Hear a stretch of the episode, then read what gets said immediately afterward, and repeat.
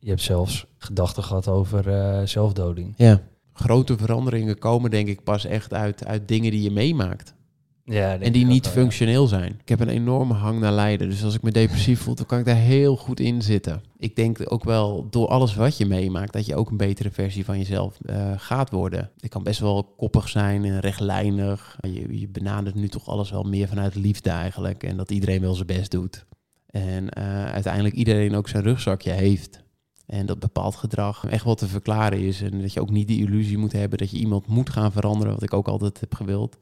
Want het was al zo moeilijk om mezelf een beetje te veranderen. Je stopt, een week later eh, ben je in LA. En dan ga je iemand anders zijn leven leiden.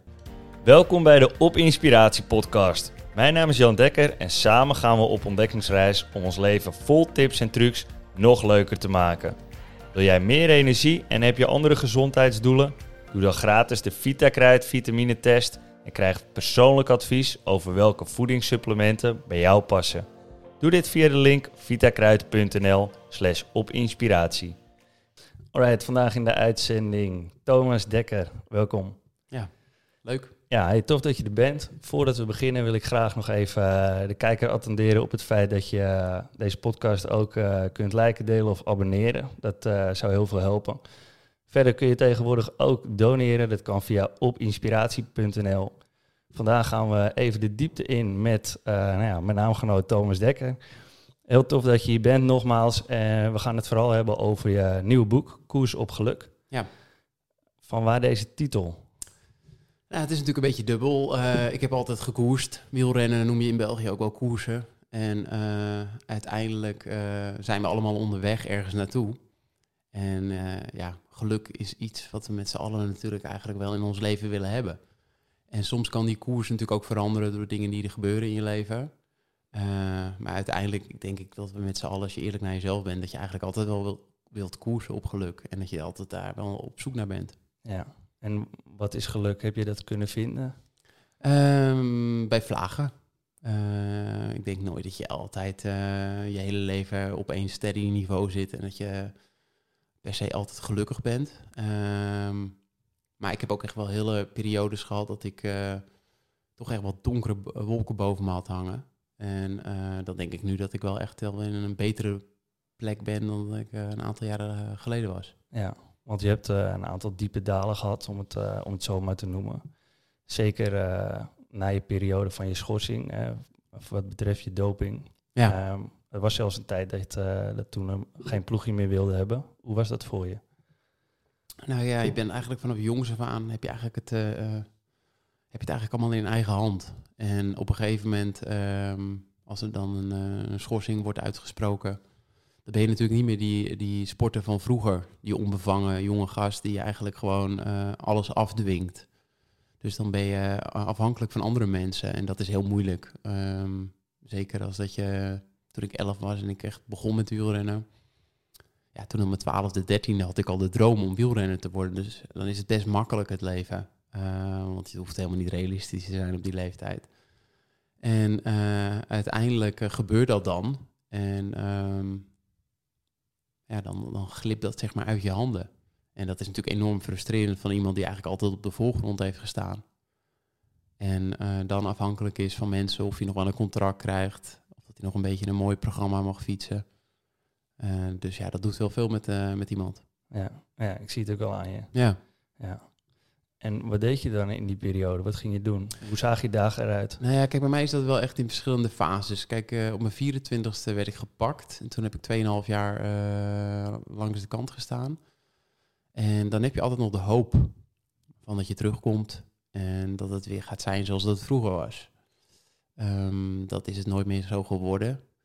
En dan stop je op 30-jarige leeftijd. Eh, toen ben ik eh, voor de liefde naar LA vertrokken.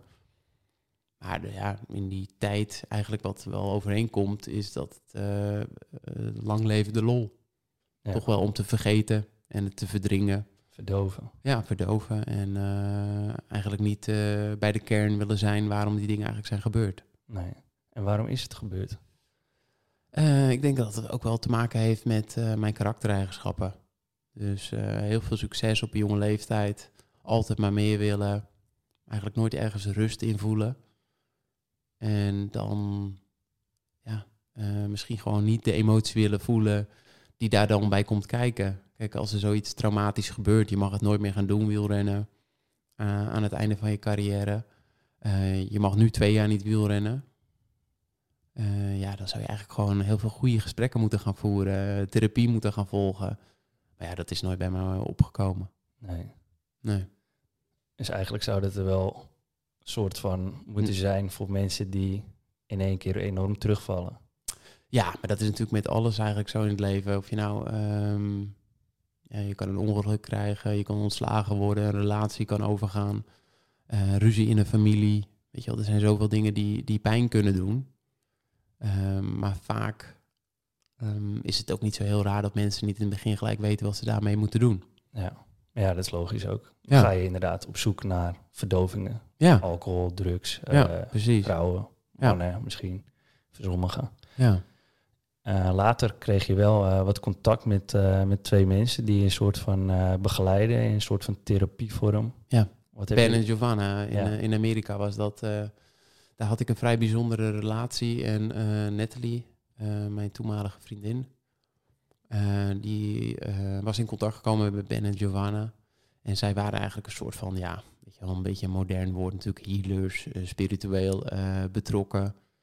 En ja, daar gingen wij allerlei dingen mee ondernemen. Maar dat kwam toen niet zo binnen als dat het nu zou komen hoor. Het is een soort van de eerste stappen naar zelfbewustzijn en dingen gaan ontdekken. Ayahuasca. ehm, maar wel echt in een eh, heel modern jasje, zeg maar. Want je leeft eigenlijk gewoon een heel snel leven. Met heel veel feesten, heel veel reizen. En dit waren eigenlijk een soort van eh, engelen die er dan eh, omheen hingen. Ah ja, dus je had het besef nog niet op nee, zeker zei niet. nee, nee. Want toen je daar kwam in LA, was het ook gelijk ja, alcohol, drugs. nou ja, drugs viel wel mee. niet. Maar vooral alcohol, dat is er natuurlijk altijd sociaal. Ja. Ehm, en ehm, ja, dat kan ook heel vertroebelend werken. Ja. Je zat daar op eh, feesten met eh, Bruno Mars, Ricky Martin, eh, Ja. Leonardo DiCaprio. Hoe was dat voor je? Nou ja, ik was daar wel echt voor de liefde. Dus ik was echt wel verliefd op Natalie. En wat, wat er om ons heen gebeurde, dat interesseerde me eigenlijk ook niet heel veel. We waren eigenlijk altijd weer naar het volgende aan het kijken. En er was niet echt rust. En dus hij was een enorme pleaser. Dus hij organiseerde van alles. Eh, feestjes, etentjes, mensen thuis. Zij was wel gesteld, om Ja, het zo maar te noemen. Ja, zeker. Nee, ze had natuurlijk de middelen om, om dat leven te leiden. En ehm, ja, als ik nu terugkijk, en ik heb natuurlijk dat verhaal weer opgeschreven in mijn, mijn nieuwe boek. Ja, dan zie je wel iemand die echt stinkend eh, haar best heeft gedaan eigenlijk om gewoon te pleasen. Ja. En eh, ik was dan misschien wel die liefde voor haar, die warmte die ze nooit had gekend. En zij was voor mij die veiligheid. Ja. En had je toen het idee dat je wel je eigen leven leidde? Of Nee. dat van haar? Compleet haar leven. Ja. En dat vond ik ook heerlijk natuurlijk. Ik had van mijn elfde tot mijn dertigste alleen maar gewielrend. Ik was bekend geworden in Nederland daardoor. In mijn eigen familie had het altijd om mij gedraaid. En eh, in L.A. begon nooit iemand over het wielrennen. Dus dat is dan eh, wel fijn. Als je het zo pijnlijk hebt afgesloten, jong bent gestopt, eh, er is eigenlijk geen ploeg meer om verder te gaan. Eh, dan is het heel fijn eh, dat je daar niet over hoeft te denken. Ja. Kun je, zie je het nu als een vlucht? Nee, ik zou het zo weer doen. Ja. Ik werd verliefd en eh, ik had niks om handen in Nederland. Ik woonde al ruim tien jaar in het buitenland. Dus ja, wat doe je als je verliefd bent? Dan Ja. wil je bij die persoon zijn waar je verliefd op bent. Ja. Dus het was voor mij niet echt een keuze. Nee.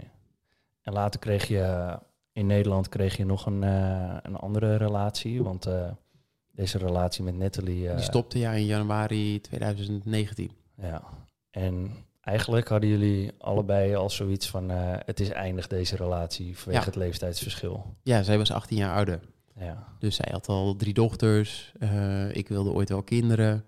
Dus ja, we hebben dat bijna vijf jaar altijd uitgesproken.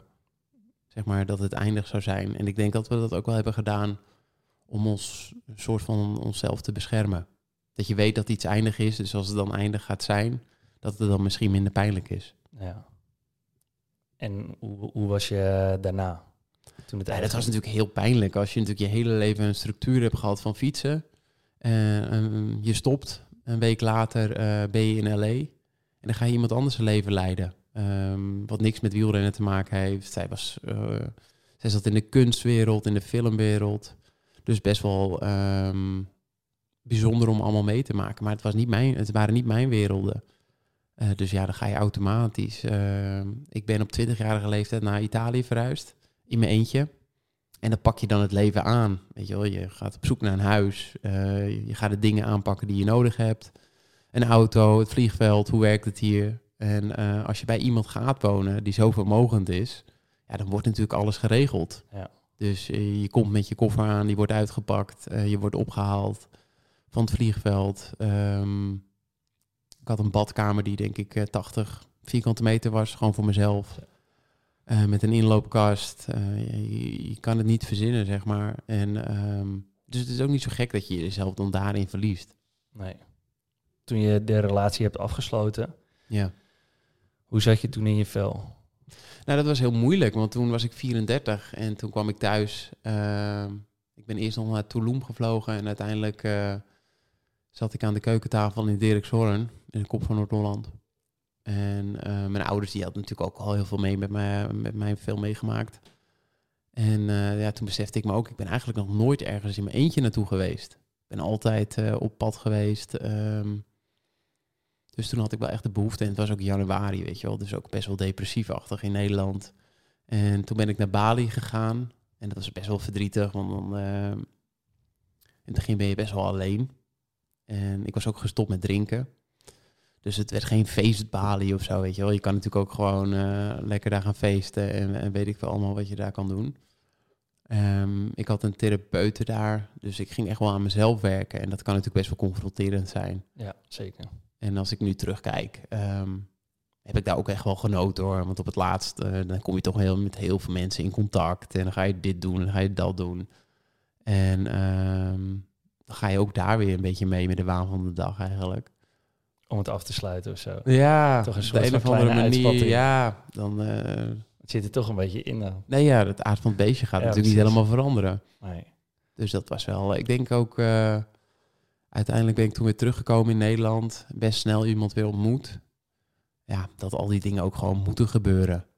Ja. Ik, uh, ik had het daar met Natalie in die tijd wel vaak over. En ik ben nu 38. En Natalie zegt met alles wat jij hebt meegemaakt en hebt gezien, uh, als je 40 bent, eh, weet je wel, dan heb je eigenlijk alles wel meegemaakt. Uh, dan zal je misschien wel de beste versie van jezelf zijn. En dat hebben we ook best wel vaak uitgesproken. En ja, ik denk ook wel door alles wat je meemaakt, dat je ook een betere versie van jezelf gaat worden. Um, ik kan best wel koppig zijn en rechtlijnig. Um, maar ja, je, je benadert nu toch alles wel meer vanuit liefde eigenlijk. En dat iedereen wel zijn best doet. En uh, uiteindelijk iedereen ook zijn rugzakje heeft. En dat bepaald gedrag uh, echt wel te verklaren is. En dat je ook niet die illusie moet hebben dat je iemand moet gaan veranderen, wat ik ook altijd heb gewild. Want het was al zo moeilijk om mezelf een beetje te veranderen. En waar kwam dat vandaan dat je iemand zo graag wilde veranderen? Uh, omdat ik zo ook vaak zag dat die persoon pijn had. En verdriet. En dat je dacht van het leven kan heel mooi zijn. En ik heb dat ook vaak gebruikt om ook niet helemaal naar mezelf te kunnen kijken. Ah, dus dan ging ik iemand redden. En um, ja, dat, dat, dat is nu best wel te verklaren waarom ik dat deed. Omdat ik gewoon nog niet klaar was om volledig met mezelf aan de slag te gaan. Ja. En wat zijn dan de, de inzichten die je op Bali hebt gehad?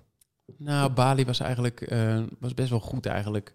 Dat ik daar een soort van klein structuurtje had toen ik daar aankwam. En ik ben daarna ook nog, toen ik in Nederland terugkwam, wel een tijd doorgegaan. Gewoon over Zoom, zeg maar, therapie. Ah, ja. Maar gewoon eens het reflecteren van wat je, wat je allemaal gedaan hebt. En het vooral op jezelf betrekken in plaats van altijd maar de vinger te wijzen. Of dit is mij overkomen. Ja. Um, ja, weet je, uiteindelijk ben je echt wel verantwoordelijk voor je eigen geluk. Maar ook voor je eigen ongeluk vaak. En um, op het moment dat je dat gaat zien. En bepaalde patronen zijn heel makkelijk te herkennen uh, als je eerlijk bent naar jezelf. Om er dan uiteindelijk na te gaan leven en iets mee te gaan doen, dat is een ander verhaal. Hè? Dat is een langer proces. Dat, maar ja.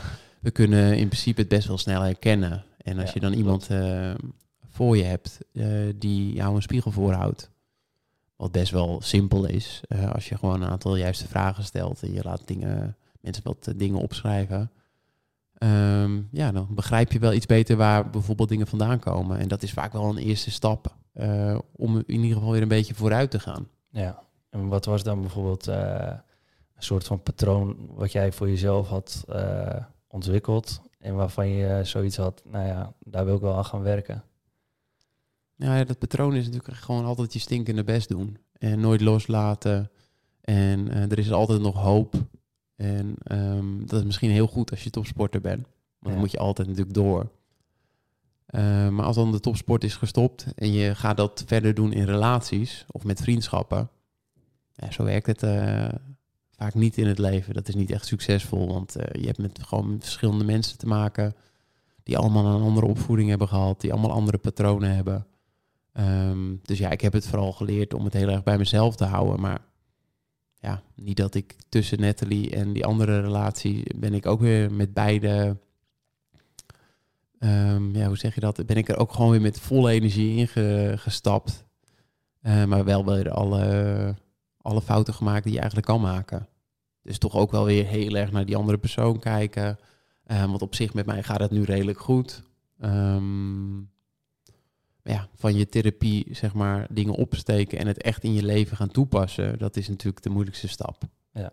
En eh, ja, toen heb ik het heel erg weer mijn geluk ook bij iemand anders gele- gelegd.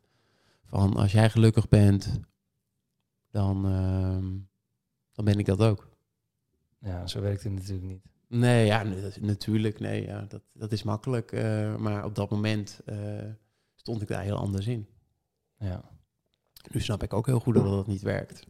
Maar de meeste mensen om ons heen eh, leven hun leven zo. ja. En je zegt net, het gaat nu redelijk goed. Ja. Kan je dat wat verder verklaren? Ehm, nou ja, het proces is natuurlijk verder gegaan. En uiteindelijk ehm, ik er nu ruim vier jaar geleden gestopt met drinken. Dus die valkuil is er eigenlijk ook niet. Ehm, dus het is allemaal best wel helder geworden. En ehm, zit ik op dit moment in een hele fijne relatie. Ehm, en een relatie waar ik mij ook zelf niet heel erg met haar leven kan bemoeien. Want zij heeft gewoon gestudeerd, is dokter. En is iemand die gewoon geduldig is. En dat ik voor het eerst in mijn leven misschien ook wel ervaar ehm, dat eh, rust, dat het ook zo kan. Weet je wel, ik doe mijn dingen. Ik heb nu een, eh, een boek weer geschreven. Eh, ik doe leuke fietsenavonturen waar ik echt blij van word. Ik heb fijne mensen om me heen. Je verliest natuurlijk ook wel wat mensen als je zeg maar een bepaald leven niet meer leidt. Maar het is nu een stuk rustgevender, gewoon voor mijn eigen kant. En ehm, ja, het is meer dat, dat je in de relatie gewoon naar elkaar toe komt. En dat je dan gewoon van het leven geniet. In plaats van, ehm, ik denk dat ik het op deze manier een beetje mooier voor jou moet gaan maken. Ja. Of ik ga jou deze kant op sturen, want dat is eigenlijk misschien wel wat ik een ideaal beeld vind. Eh, dat je misschien, eh, kijk, eh, jezelf accepteren en zelfliefde, dat is ook altijd best wel een ding geweest. Ik was best wel zelfdestructief, dus altijd maar door. Ehm, nou, wat ik al eerder aangaf, rechtlijnig. Ja, uiteindelijk heb je jezelf daar vaak heel, heel erg mee. Omdat je eigenlijk wel een beetje in die flow van het leven wil zitten. Ja. Dus eh, er is niet echt goed of fout. eh, weet je wel, er zijn heel veel verhalen. En je kan het van heel veel verschillende kanten benaderen. En is het ook zo dat je die kant van jezelf dan ook vaak wilde projecteren op een ander? Dat als jij rechtlijnig wilde zijn, dat een ander dat ook moest zijn? Ehm, nee, niet per se. Nee. Ik denk dat het meer eh, mijn eh, zin doordraven was. eh, vanaf een jonge leeftijd vaak gewend dat het natuurlijk naar mijn zin ging. Ja, Het stond altijd in teken van mij. Ehm, en dat, ja, dat is in het normale leven, dat wil je natuurlijk helemaal niet. nee. Nee, je wilt gewoon, of het nou vriendschap is, of een onbekende in de trein, weet je wel, open vizier en gewoon lief en eerlijk naar elkaar kunnen zijn. Ja. En ehm, je wil eigenlijk niet altijd maar tegen die ehm, stroom in eh, bewegen. En dat heb ik altijd gedaan, weet je. Of ik nou me wilde vastpakken in mijn fiets, eh, of ik wilde de relatie laten slagen. Eh, ja, ik, ik, ik, dat ging vaak vanuit de verkeerde dingen. Dus ik was altijd maar aan het bewegen. Het kostte altijd heel veel energie. En nooit ging het eigenlijk iets, iets vanzelf. En ehm, nou denk ik wel dat je altijd naar relaties moet blijven werken en, en eerlijk en helder met elkaar moet communiceren. Maar het is ook wel fijn als sommige dingen gewoon een beetje vanzelf kunnen gaan. Ja. Want je bent op een gegeven moment ook wel eens moe met altijd maar op alle vlakken je best doen. Ja. Want ik ben natuurlijk een enorme high achiever, dus dat was ik vroeger al. En dan moet de relatie ook nog perfect zijn. Maar ja, er is niks perfect in de wereld. Nee. En hoe is dat voor je om dat te ervaren, dat de relatie niet perfect hoeft te zijn? Ja, dat is prima, want ehm, ik heb ondertussen ook wel dat randje wat ik heb. eh rupsje nooit genoeg, moe- moe- moeite hebben met rust voelen, mateloos. Weet je wel, als ik dat voor mezelf kan omarmen, eh, want dat heeft me ook gebracht tot de persoon die ik nu ben. Ja. Ehm, ja, eh, als ik daar vrede mee kan hebben en dat kan accepteren, ja, dan ga je ook voor die, voor die andere persoon, dan voelt dat ook niet meer als dat je haar in een bepaalde positie moet drukken, omdat het dan voor jou zeg maar gewoon goed voelt, want zij moet gewoon zichzelf kunnen zijn. Dus dan is het eigenlijk iets meer van twee personen die gewoon bij elkaar komen en die een bepaalde rust voelen. ja. Het raakt je echt, hè? Ja, zeker. Ja. Ja. En eh, hoe komt het dat het je zo raakt? Nou, ik, het was wel grappig. Ik heb natuurlijk heel lang aan dat boek gewerkt. En eh, het is niet een typisch zelfhulpboek. Het is gewoon meer waarom je tot eh, eh, bepaalde beslissingen in je leven komt. En ik was het vorige week aan het voorlezen. eh, omdat het audioboek werd opgenomen. En ehm, toen, toen had ik ook voor het eerst... Want je bent natuurlijk best wel aan het aanpassen. eh, welk verhaal gaat het worden? Hoe ga ik het eh, uiteindelijk afleveren? Dus dan komt, het niet, dan komt het ook niet meer zo emotioneel binnen. En nu ik dat vorige week zo heb gelezen, en dan denk je van, weet je wel, ik ben ook heel dankbaar voor wat er eigenlijk allemaal vanuit is voortgekomen. En hoeveel mensen in mijn leven moeite hebben gedaan om eh, met de problematische versie van mijzelf om te gaan. Weet je wel, gewoon wildvreemde. ehm Natalie, eh, een Joodse vrouw, compleet andere achtergrond. Eh, liep me gewoon in een huis toe en ging eigenlijk in principe alles voor mij doen. Ja. En mijn ouders, hoe ik ben opgevoed en de gesprekken die je ook weer door zo'n boek aan het voeren ben. En eh, hoe diep je dan zelf ook hebt gezeten. Ehm, ja, dan eh, voel ik eigenlijk niks meer dan dankbaarheid. En daar kan ik best wel emotioneel over worden. Zeker omdat die mensen je ja, heel dicht bij je staan. Ja, best wel on, eh, onvoorwaardelijk. eh, onvoorwaardelijk is natuurlijk altijd wel tot een bepaald niveau, want iedereen heeft zijn grenzen. Maar toch wel die bepaalde loyaliteit. Ehm, ja, vind ik mooi. Ja. En ervaar je dat nu ook met je huidige vriendin? Ja, en ik hoop altijd maar dat dat gewoon volledig eh, zo is. Want ehm, je kan natuurlijk ook heel graag in een relatie zitten. En dat je een bepaalde rol gaat spelen. Dat ken ik eh, als geen ander. Ik ben ook een soort van chameleon die zich aanpast. Dus ja, eh, ik hoop altijd dat de andere kant dat gewoon doet omdat ze dat zo echt voelt. Ja. En, je moet in principe denk ik alles kunnen loslaten. Eh, want als het gaat slagen, gaat het toch wel slagen. Weet je wel, dus er zit natuurlijk vaak angst of eh, zal hij of zij bij me weggaan eh, als ik me op een bepaalde manier gedraag. Ehm, ja, ik heb door nu, ehm, het is ondertussen mijn derde boek die nu uitkomt, is er best, best wel veel bekend over mij en ik heb ook weinig schaamte. Dus is het best wel makkelijk om altijd gewoon mezelf te zijn. Maar dat is voor heel veel mensen natuurlijk niet makkelijk. Nee. Nee, je hebt het inderdaad wel genoeg eh, laten zien, zeg maar, eh, in je boeken, dat, eh, wat je allemaal hebt meegemaakt. En is het ook zo dat zij daar al bekend mee was? Zeker, ja. ja. Ik, eh, ehm, ik heb haar leren kennen in 2017. Toen heb ik haar twee keer gezien. En toen had ze al het, boek, het eerste boek gelezen. Dus dat is eigenlijk een hele rauwe biografie. Ja. En daarna heb ik eigenlijk eh, nooit meer gezien. Maar ehm, ze wist wel wie deze, wie deze persoon was, ja. Ja, precies. Ja. Oké. Dus ze ging, eh, ze wist met wie ze te maken had. Ja, en ik denk ook niet dat je dat helemaal kan inschatten hoor, als mens. eh, Nee. Waar je precies aan gaat beginnen. Want als we dat zouden weten van tevoren, dan zouden heel veel mensen misschien niet ergens aan beginnen. Ja, klopt, ja.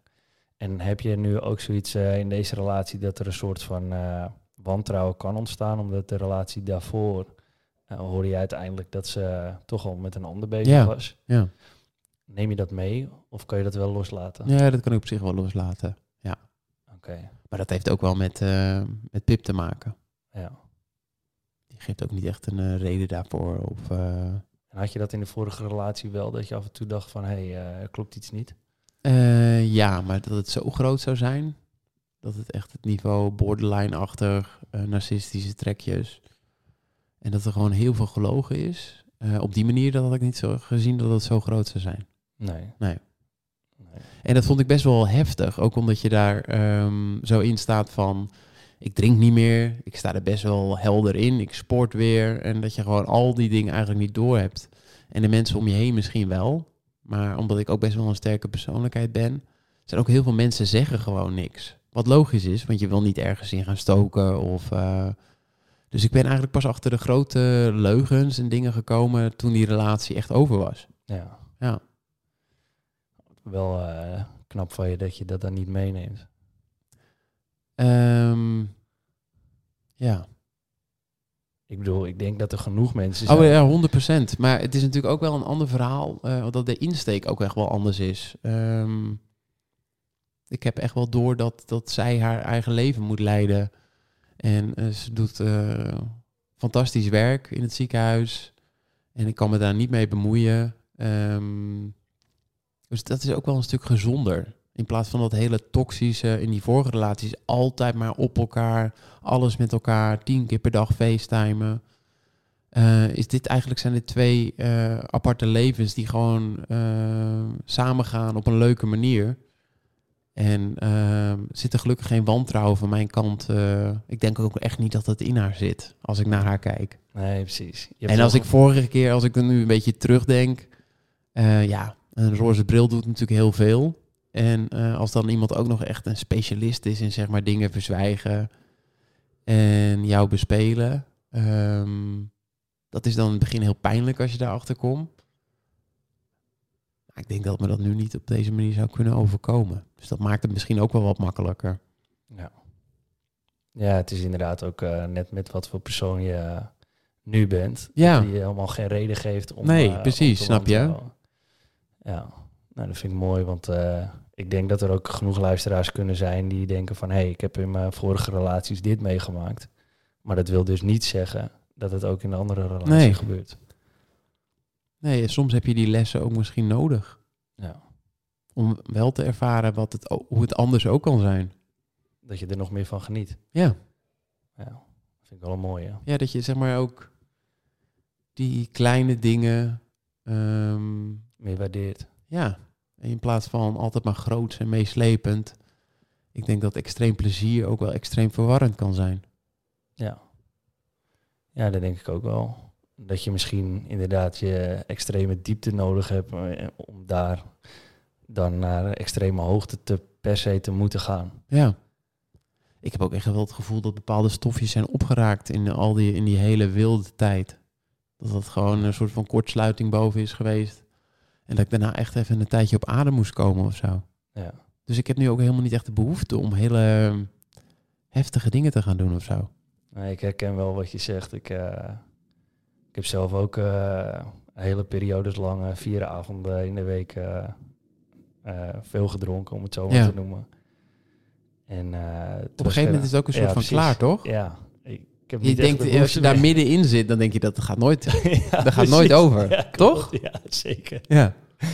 Ja, het is toch bijzonder hoe je daar dan op terug- kan terugkijken. ja, maar ook het, het besef. Hoe oud ben jij? En 37. 37. Nee, ik ben 38. Toen we 25 waren en dat we dan misschien, jij ook in die tijd, vier avonden per week. En Ja. allemaal dingen aan het doen. Hoe je toen voor jezelf dacht van, nou, ik weet het allemaal wel hoor, in het leven. Ja, zeker. Volledig Ja. overtuigd. Ja, klopt. En nu zijn we dan 12, 13 jaar verder. En dan is het toch met alle dingen die er zijn gebeurd. En de reflectie en het naar jezelf kijken. Is het toch zoveel veranderd. Ja. En ni- absoluut niet zeggen dat het leven makkelijker wordt. Want het kan ook verwarrend zijn. Heel veel kennis tot je nemen. Heel veel bewustzijn. En je kan ook de ellende van de wereld je gaan aantrekken.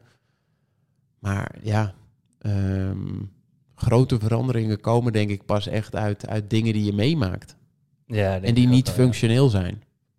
Ja, want pas als je echt eh, rock bottom zeg maar raakt, dan heb je pas eh, de behoefte om te veranderen. En als Ja. het altijd maar een beetje voortkabbelt. Kijk, als je altijd een zesje of zeventje hebt en je Ja. hebt een relatie, je hebt je, je partner ontmoet eh, op een jonge leeftijd en eh, het traditionele pad van huisje kopen, kindje maken en jouw leven is een zes en half, zeven, ga je niet zo snel iets veranderen. Exact. Dat is ruim voldoende, het is, het is, het is prima.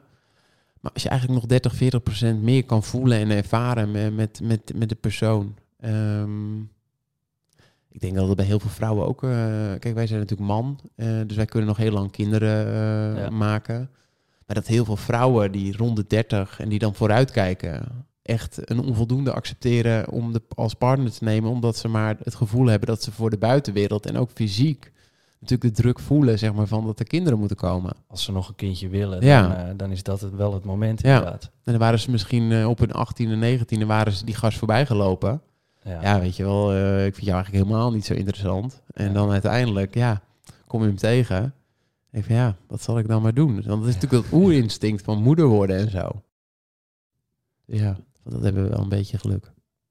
En eh, denk je dat je zelf nog eh, vader wordt in de toekomst? Zeker, ja, absoluut.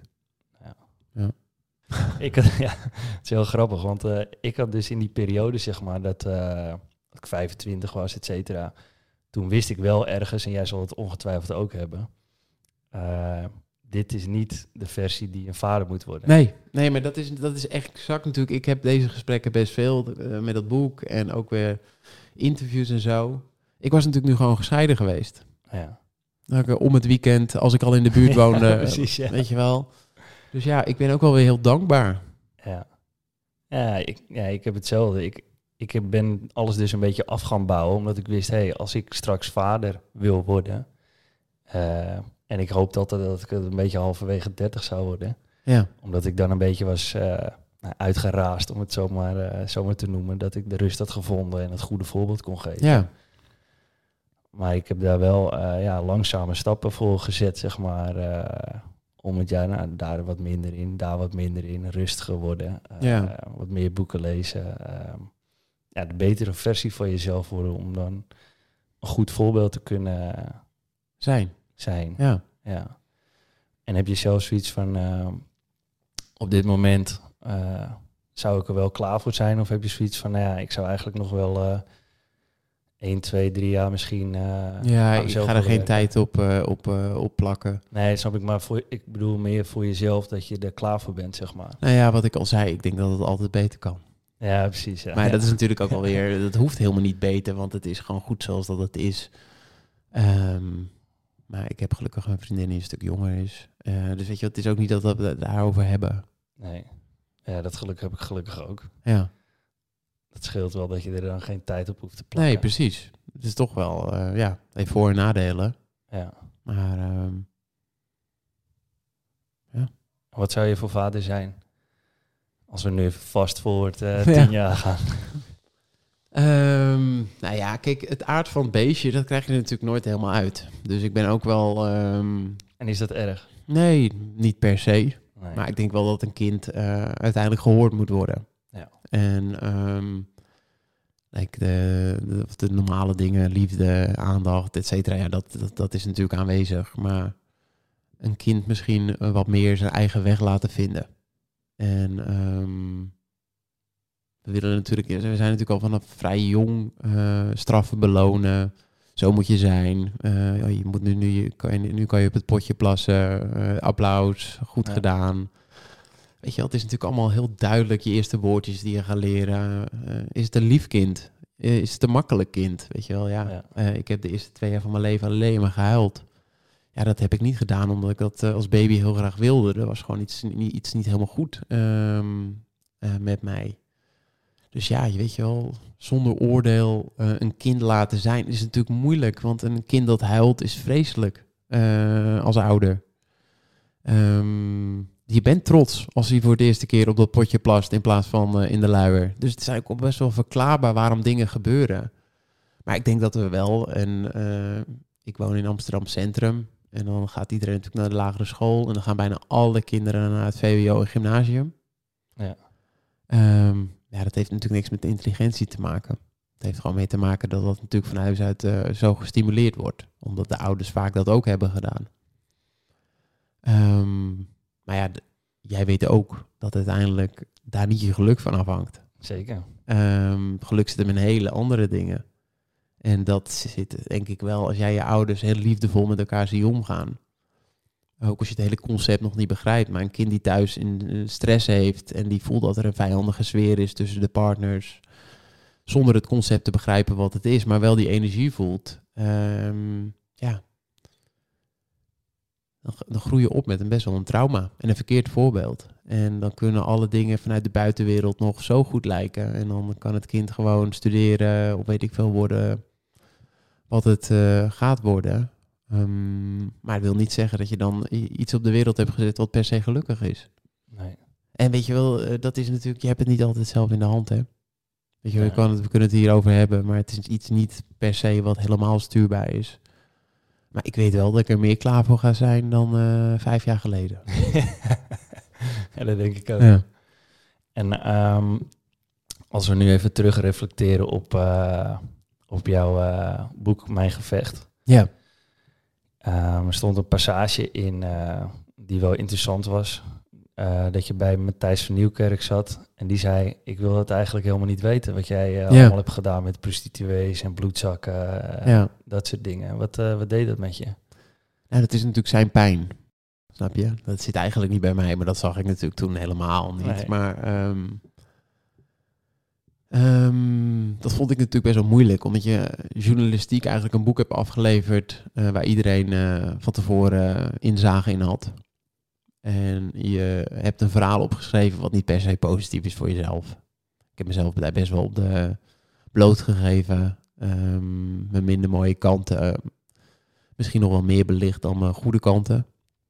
En dat ga je daar dan heel kwetsbaar vertellen. Dus je bent al best wel fragiel. En dan, uh, ja, dan krijg je dat als reactie. Dat is natuurlijk best wel moeilijk. Want eigenlijk als jij journalist bent of sportliefhebber... Uh, of je het er nou mee eens bent of niet... Uh, is het misschien wel interessant om een keer een verhaal gewoon van A tot Z te lezen. In plaats van uh, korte stukken. In plaats van een succesverhaal, want dat is vaak toch wat we doen in een autobiografie. Ja, dat je allebei de kanten laat zien, Ja. wil jij. Ja. ja. En heb je daarna nog contact met hem gehad? Oh ja, zeker. Dat is allemaal prima. Kijk, uh, Matthijs van Nieuwkerk leeft natuurlijk ook niet in een realistische wereld. Zijn hele leven alleen maar op tv, bekende Nederlander.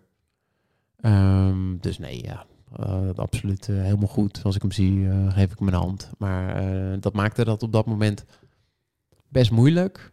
Maar er werden ook zoveel boeken verkocht.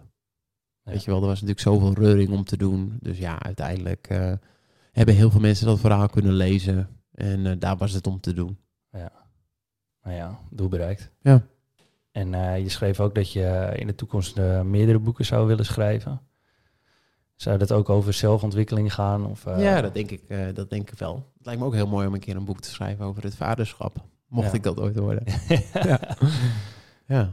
Ja, het is iets... Uh... Maar dat is ook wel met mijn nieuwe boek. Uh, ik vind het echt heel mooi dat ik dat gesprek met mijn vader heb. Ja. Dat is toch een gesprek wat je eigenlijk uh, voert als iemand op sterven ligt of um, je hebt hem niet gevoerd. Dat je antwoorden al hebt gekregen op bepaalde Ja, vragen. antwoorden. Ja, weet je, er is niet één passend antwoord en er is vaak niet een oplossing. Um, maar ik denk wel een heel mooi gesprek van een, uh, een stugge Westfries uh, met negen zussen en drie broers. Uh, opgegroeid in een gezin waar bijna geen geld was. En dan zie je de liefdevolle vader die hij is geworden. Wel hard, maar wel rechtvaardig. Ja, verklaart wel veel dingen, denk ik. Ja, dat je wat meer inzicht uh, hebt gekregen. Ja. Waarom hij dingen doet die hij uh, doet of deed. Ja, zoals hij ze doet. Ja, ja ik heb zo'nzelfde gesprek ook gehad met, uh, met, mij, met mijn vader. Die heb ik echt jaren had ik die niet gezien nadat mijn ouders gescheiden waren toen ik klein was. Ja. En toen had ik eigenlijk pas voor het eerst een gesprek met hem toen ik ja, zo'n 24 was. En ik heb hem toen ja, daarvoor eigenlijk nooit echt goed gesproken. En toen ben ik wel heel erg blij geweest dat ik ook zo'n soort gesprek met hem heb Ja. gehad. Uh, omdat hij dus toen binnen een jaar tijd uh, overleed. Echt? Ja, Ja. Dus ik ben wel blij dat ik uh, toch dat bij hem is langs super heftig. Dat je dat, maar wel mooi dat je dat nog hebt kunnen doen. Ja, zeker. Dus dat zijn wel eh, belangrijke dingen om. eh, Maar dat zijn natuurlijk ook wel mooi, die thema's in zo'n boek. En dan is het niet per se een zelfhulpboek wat ik nu heb geschreven. Maar er zijn wel genoeg dingen, weet je wel, waar we met z'n allen doorheen gaan. En die heel universeel zijn. Ja. Ga dat gesprek aan met je ouders. Ehm, ja, maakt het leven vaak wel mooier. Ja. We communiceren natuurlijk in relaties vaak al niet goed. Dus laat staan mensen die nog verder weg staan. Ja, klopt. Ja. Het, eh, uit onderzoek blijkt ook dat heel veel partners eh, kwalitatief niet zo heel veel eh, tijd met elkaar bespreken. Ze zijn wel aanwezig. Maar het Ja. is niet zo dat ze echt gesprekken eh, voeren. Nee. Dus dat is inderdaad wel een, eh, wel een dingetje. Hey, om even terug te komen op eh, het alcohol. Ik heb toevallig een, een podcast ook met iemand gehad over, over alcoholgebruik. Ja. Zelf ben je gestopt nog steeds? Ja. Oké, en ehm, wat ervaar jij als de voordelen hier, hiervan? Nou, bij mij zijn de grote voordelen gewoon het gedrag. Ehm, ja, het zijn niet meer van die wilde avonden. Dus eh, de- vaak kwamen daar de consequenties was van, om, vroeger dat ik nog wel eens in een auto stapte, altijd nog even door, ergens naartoe fietsen. ehm, eigenlijk nooit genoeg. En dat is natuurlijk al weg als je geen alcohol meer drinkt. Ja. Maar mensen die zeggen dat het eh, ehm, de ultieme oplossing is, dat vind ik ook echt onzin. Want ik heb ook heel veel avonden die ik echt niet had willen missen. En op een bepaalde manier eh, dat je gewoon vrij van gedachten. Maakt eigenlijk niet zoveel uit welke persoon je naast je staat eh, aan die bar. Je hebt gewoon een heel leuk gesprek. En eh, ja, kijk, dat is natuurlijk wel weg. En dat is natuurlijk, de meeste mensen hebben geen probleem met alcohol. Eh, ik denk wel dat het een hele grote invloed heeft op de wereld. hoe sociaal geaccepteerd alles is. En dat we voor veel mensen ook een soort van, ja, je kan gaan mediteren 's ochtends, maar je kan s'avonds natuurlijk ook een wijntje nemen. En alleen het idee al, word je best wel relaxed van. En ehm, ja, voor mij is het wel de oplossing geweest om in ieder geval dit soort gesprekken met jou nu te kunnen voeren en weer een boek te schrijven. Eh, omdat het ehm, me toch wel op het rechte pad heeft gehouden. En blijft het je ook op het eh, rechte pad houden, denk je, in de toekomst? Ja, ik heb er geen enkele moeite mee. Het is heel extreem. Niet drinken. Nou ja, ik ben heel goed in extreme. ja, inderdaad. En het is dus niet zo dat je het mist. Nee, ja, wel zeker. Ik eh, Oké. mis af en toe wel... eh, eh, ben natuurlijk vaak de enige die niet drinkt. Ja. En hoe, hoe, hoe verloopt zo'n avond dan? voor Nou, de- ik ben best wel... eh, dat gaat ook echt in fases natuurlijk. In het begin gaat iedereen je dat nog proberen aan te smeren. Maar nu, als ik heb gezeten en het eten is op, dan ben ik op zich wel klaar. Ja. Heb ik iedereen wel genoeg gesproken. Ja. En ehm, En heb je dan ook zo'n soort eh, vervanger daarvoor of zo? Kijk, ik, eh, ik drink zelf denk ik eh, ja, tegenwoordig misschien één keer in de twee, drie maanden hooguit. ja.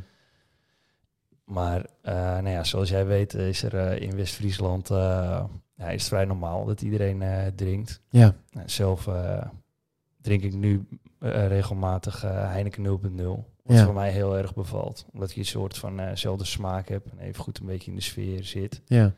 Ja. Ik ben nooit echt een bierdrinker geweest. Dus Juist van de wijn, hè? wijn, ja. Ja. Ehm, nou ja, echt een vervanger, ja. Je wordt gewoon een beetje ehm, handig. Maar in principe, ik heb, ik heb er weinig behoefte aan om... eh, ja, ik hoef het niet echt te vervangen. Ik vind het prima zoals het is. ja. Neem wel eens een cocktailvrije... eh, Ah, ja. of een alcoholvrije cocktail. Alcoholvrije wijn. Maar als ik er één of twee heb gehad, eh, ga ik gewoon verder met water. Ik vind het wel prima. En waar haal je nu je geluksmomentjes uit? Ehm, ja, ook wel gewoon weer structuur qua sporten. En dat is natuurlijk ook wetenschappelijk gewoon bewezen dat er stofjes vrijkomen.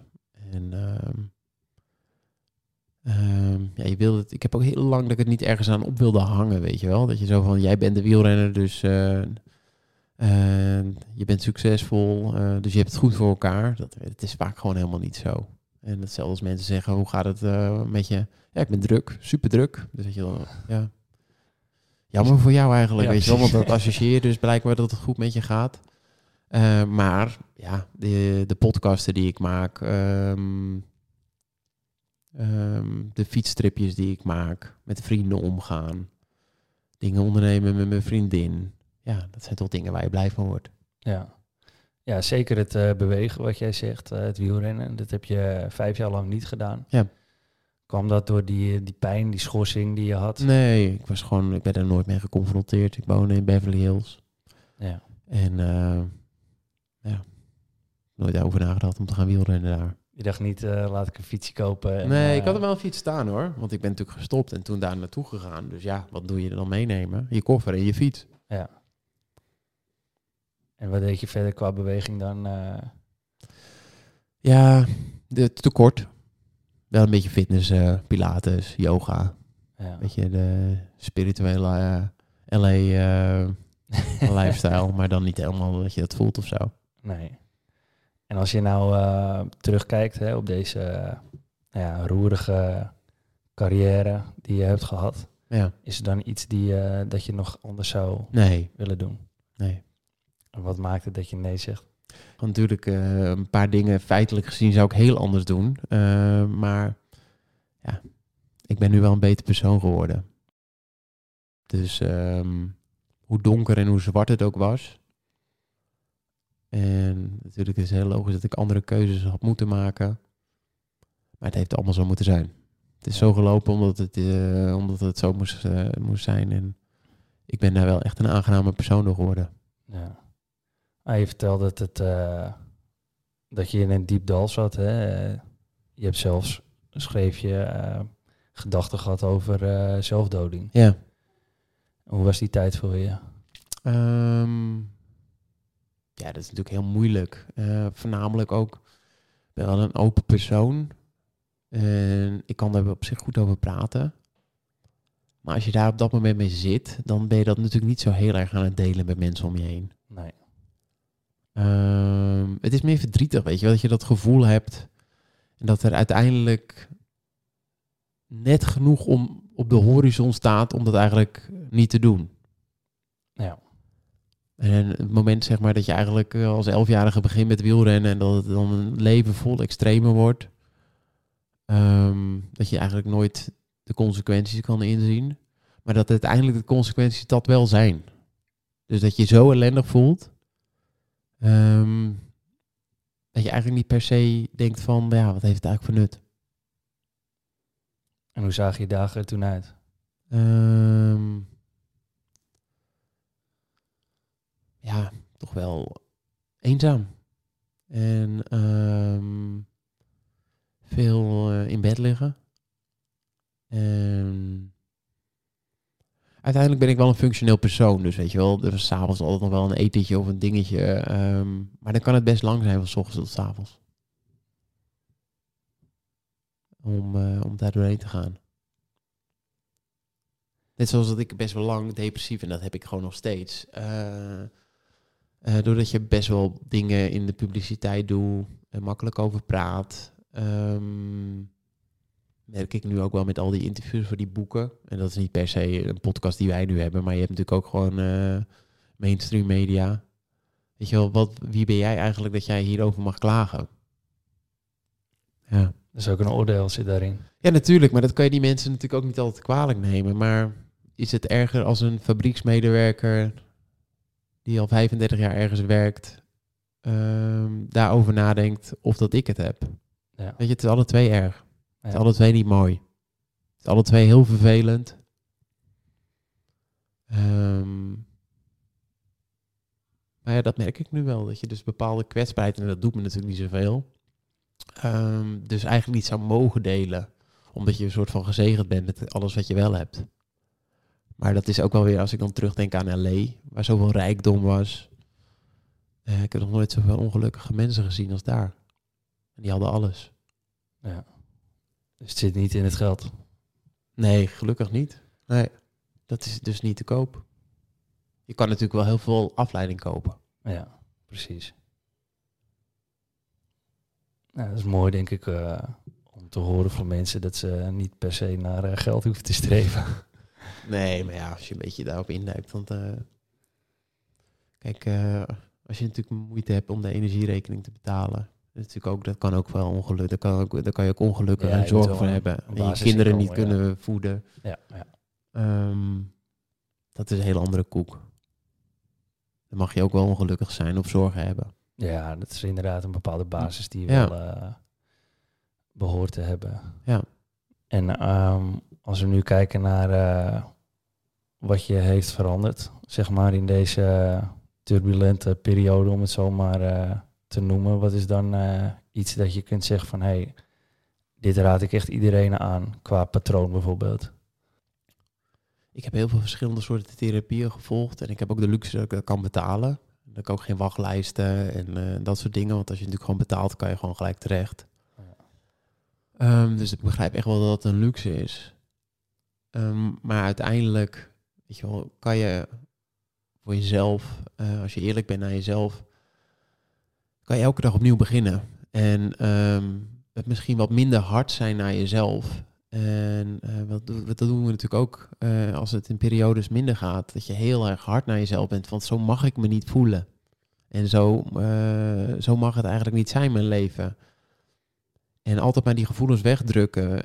om afleiding te zoeken. In plaats van die gevoelens gewoon een keer te laten zijn. En daarmee aan de slag te gaan. Hoe doe je dat dan? Die gevoelens er laten zijn en gaan en ermee aan de slag. Ja, ik ben er ook wel een kunstenaar in. Want ik heb een enorme hang naar lijden. Dus als ik me depressief voel, dan kan ik daar heel goed in zitten.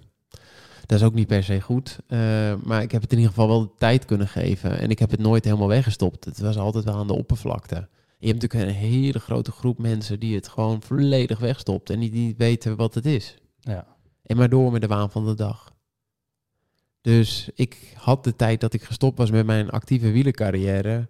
Kon ik hier ook mee aan de slag. Ja, je hebt er de tijd voor. Dus het mocht er ook zijn, weet je wel. En dan nog het voordeel hebben dat je van lijden houdt. Dan ga ik maar lekker een lange tijd... eh, voordat je dan het besef hebt dat je dan weer hele kleine stapjes moet gaan zetten om vooruit te gaan. Ja. En dat het in ieder geval nog voor je ligt en niet ehm, achter je ligt. En heb je het idee dat je er nu een beetje aan het uitkrabbelen bent?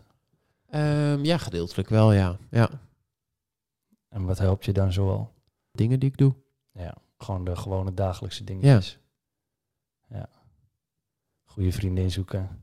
Nou ja, dat komt volgens mij ook wel op je af hoor. Eh, ik denk er ook... voor bent, bedoel je? Ja, nou ja, ik denk ook. ehm, ja. Ehm, dat ik die andere, dat je, weet je, dat je de bepaalde relaties ook gewoon echt moet doorgaan. Van en dat je pas achteraf ziet dat het misschien niet helemaal gezond was. Ja, maar dat je daar wel van leert, bedoel je? Ja, ja. Ja. Er is geen beter voorbeeld natuurlijk dan dingen die pijn, pijn doen, ervaren. En dan een klein beetje met jezelf aan de slag te gaan. Ja, we maken hier nu een podcast over, maar ik heb ook echt periodes gehad natuurlijk. Ik gewoon alle podcasts en alle boeken maar aan het lezen was uit wanhoop. Ja. Dus dat moet je ook wel voor jezelf bedenken. Dat is prima, want het is minder destructief dan naar de kroeg gaan. En helemaal naar de kloten gaan. Maar er, zit ook, wel- daar kan ook wel een soort van verwarring in zitten. Ja. Alles maar tot je nemen. Echt dat strebertje in de klas, op de eerste rij. En dan gaat het nog niet eens om de kennis die je hebt, maar de ervaring wat je ermee doet. Moet je nagaan. Dus dat, ik had zoveel kennis en zoveel verhalen. Maar en na gaan handelen. Ja, dat is natuurlijk de moeilijkste. Ja. En wat voor eh, Thomas Dekker zit hier nu? Hoe kunnen we jou nu omschrijven? Ja, ik heb geen idee. Iemand die veel heeft meegemaakt. Ehm, uiteindelijk wel een betere versie voor zichzelf is geworden. En ehm, hopelijk ook voor zijn omgeving. Dat vind ik een eh, mooie, mooie afsluiter, Thomas. Ja. Heb je verder nog iets eh, toe te voegen eh, aan dit mooie gesprek? Nou ja, volgens mij hebben we alle dingen wel ehm, benoemd. En ehm, ja, mensen die het boek gaan kopen, die kopen het toch wel. Eh, Ja. Ik heb mijn zielezaligheid erin gelegd. En ik vond het heel belangrijk, dat is misschien nog wel goed om te vermelden. Want eh, normaal schrijf je een biografie en dan is het klaar. En ik denk dat het proces waar we nu over gesproken hebben, met, eh, met z'n tweeën, eh, dat het verhaal, zeg maar, wat na een carrière gebeurt en wat er dan uiteindelijk op iemand afkomt, veel universeler is dan zeg maar een topsportcarrière.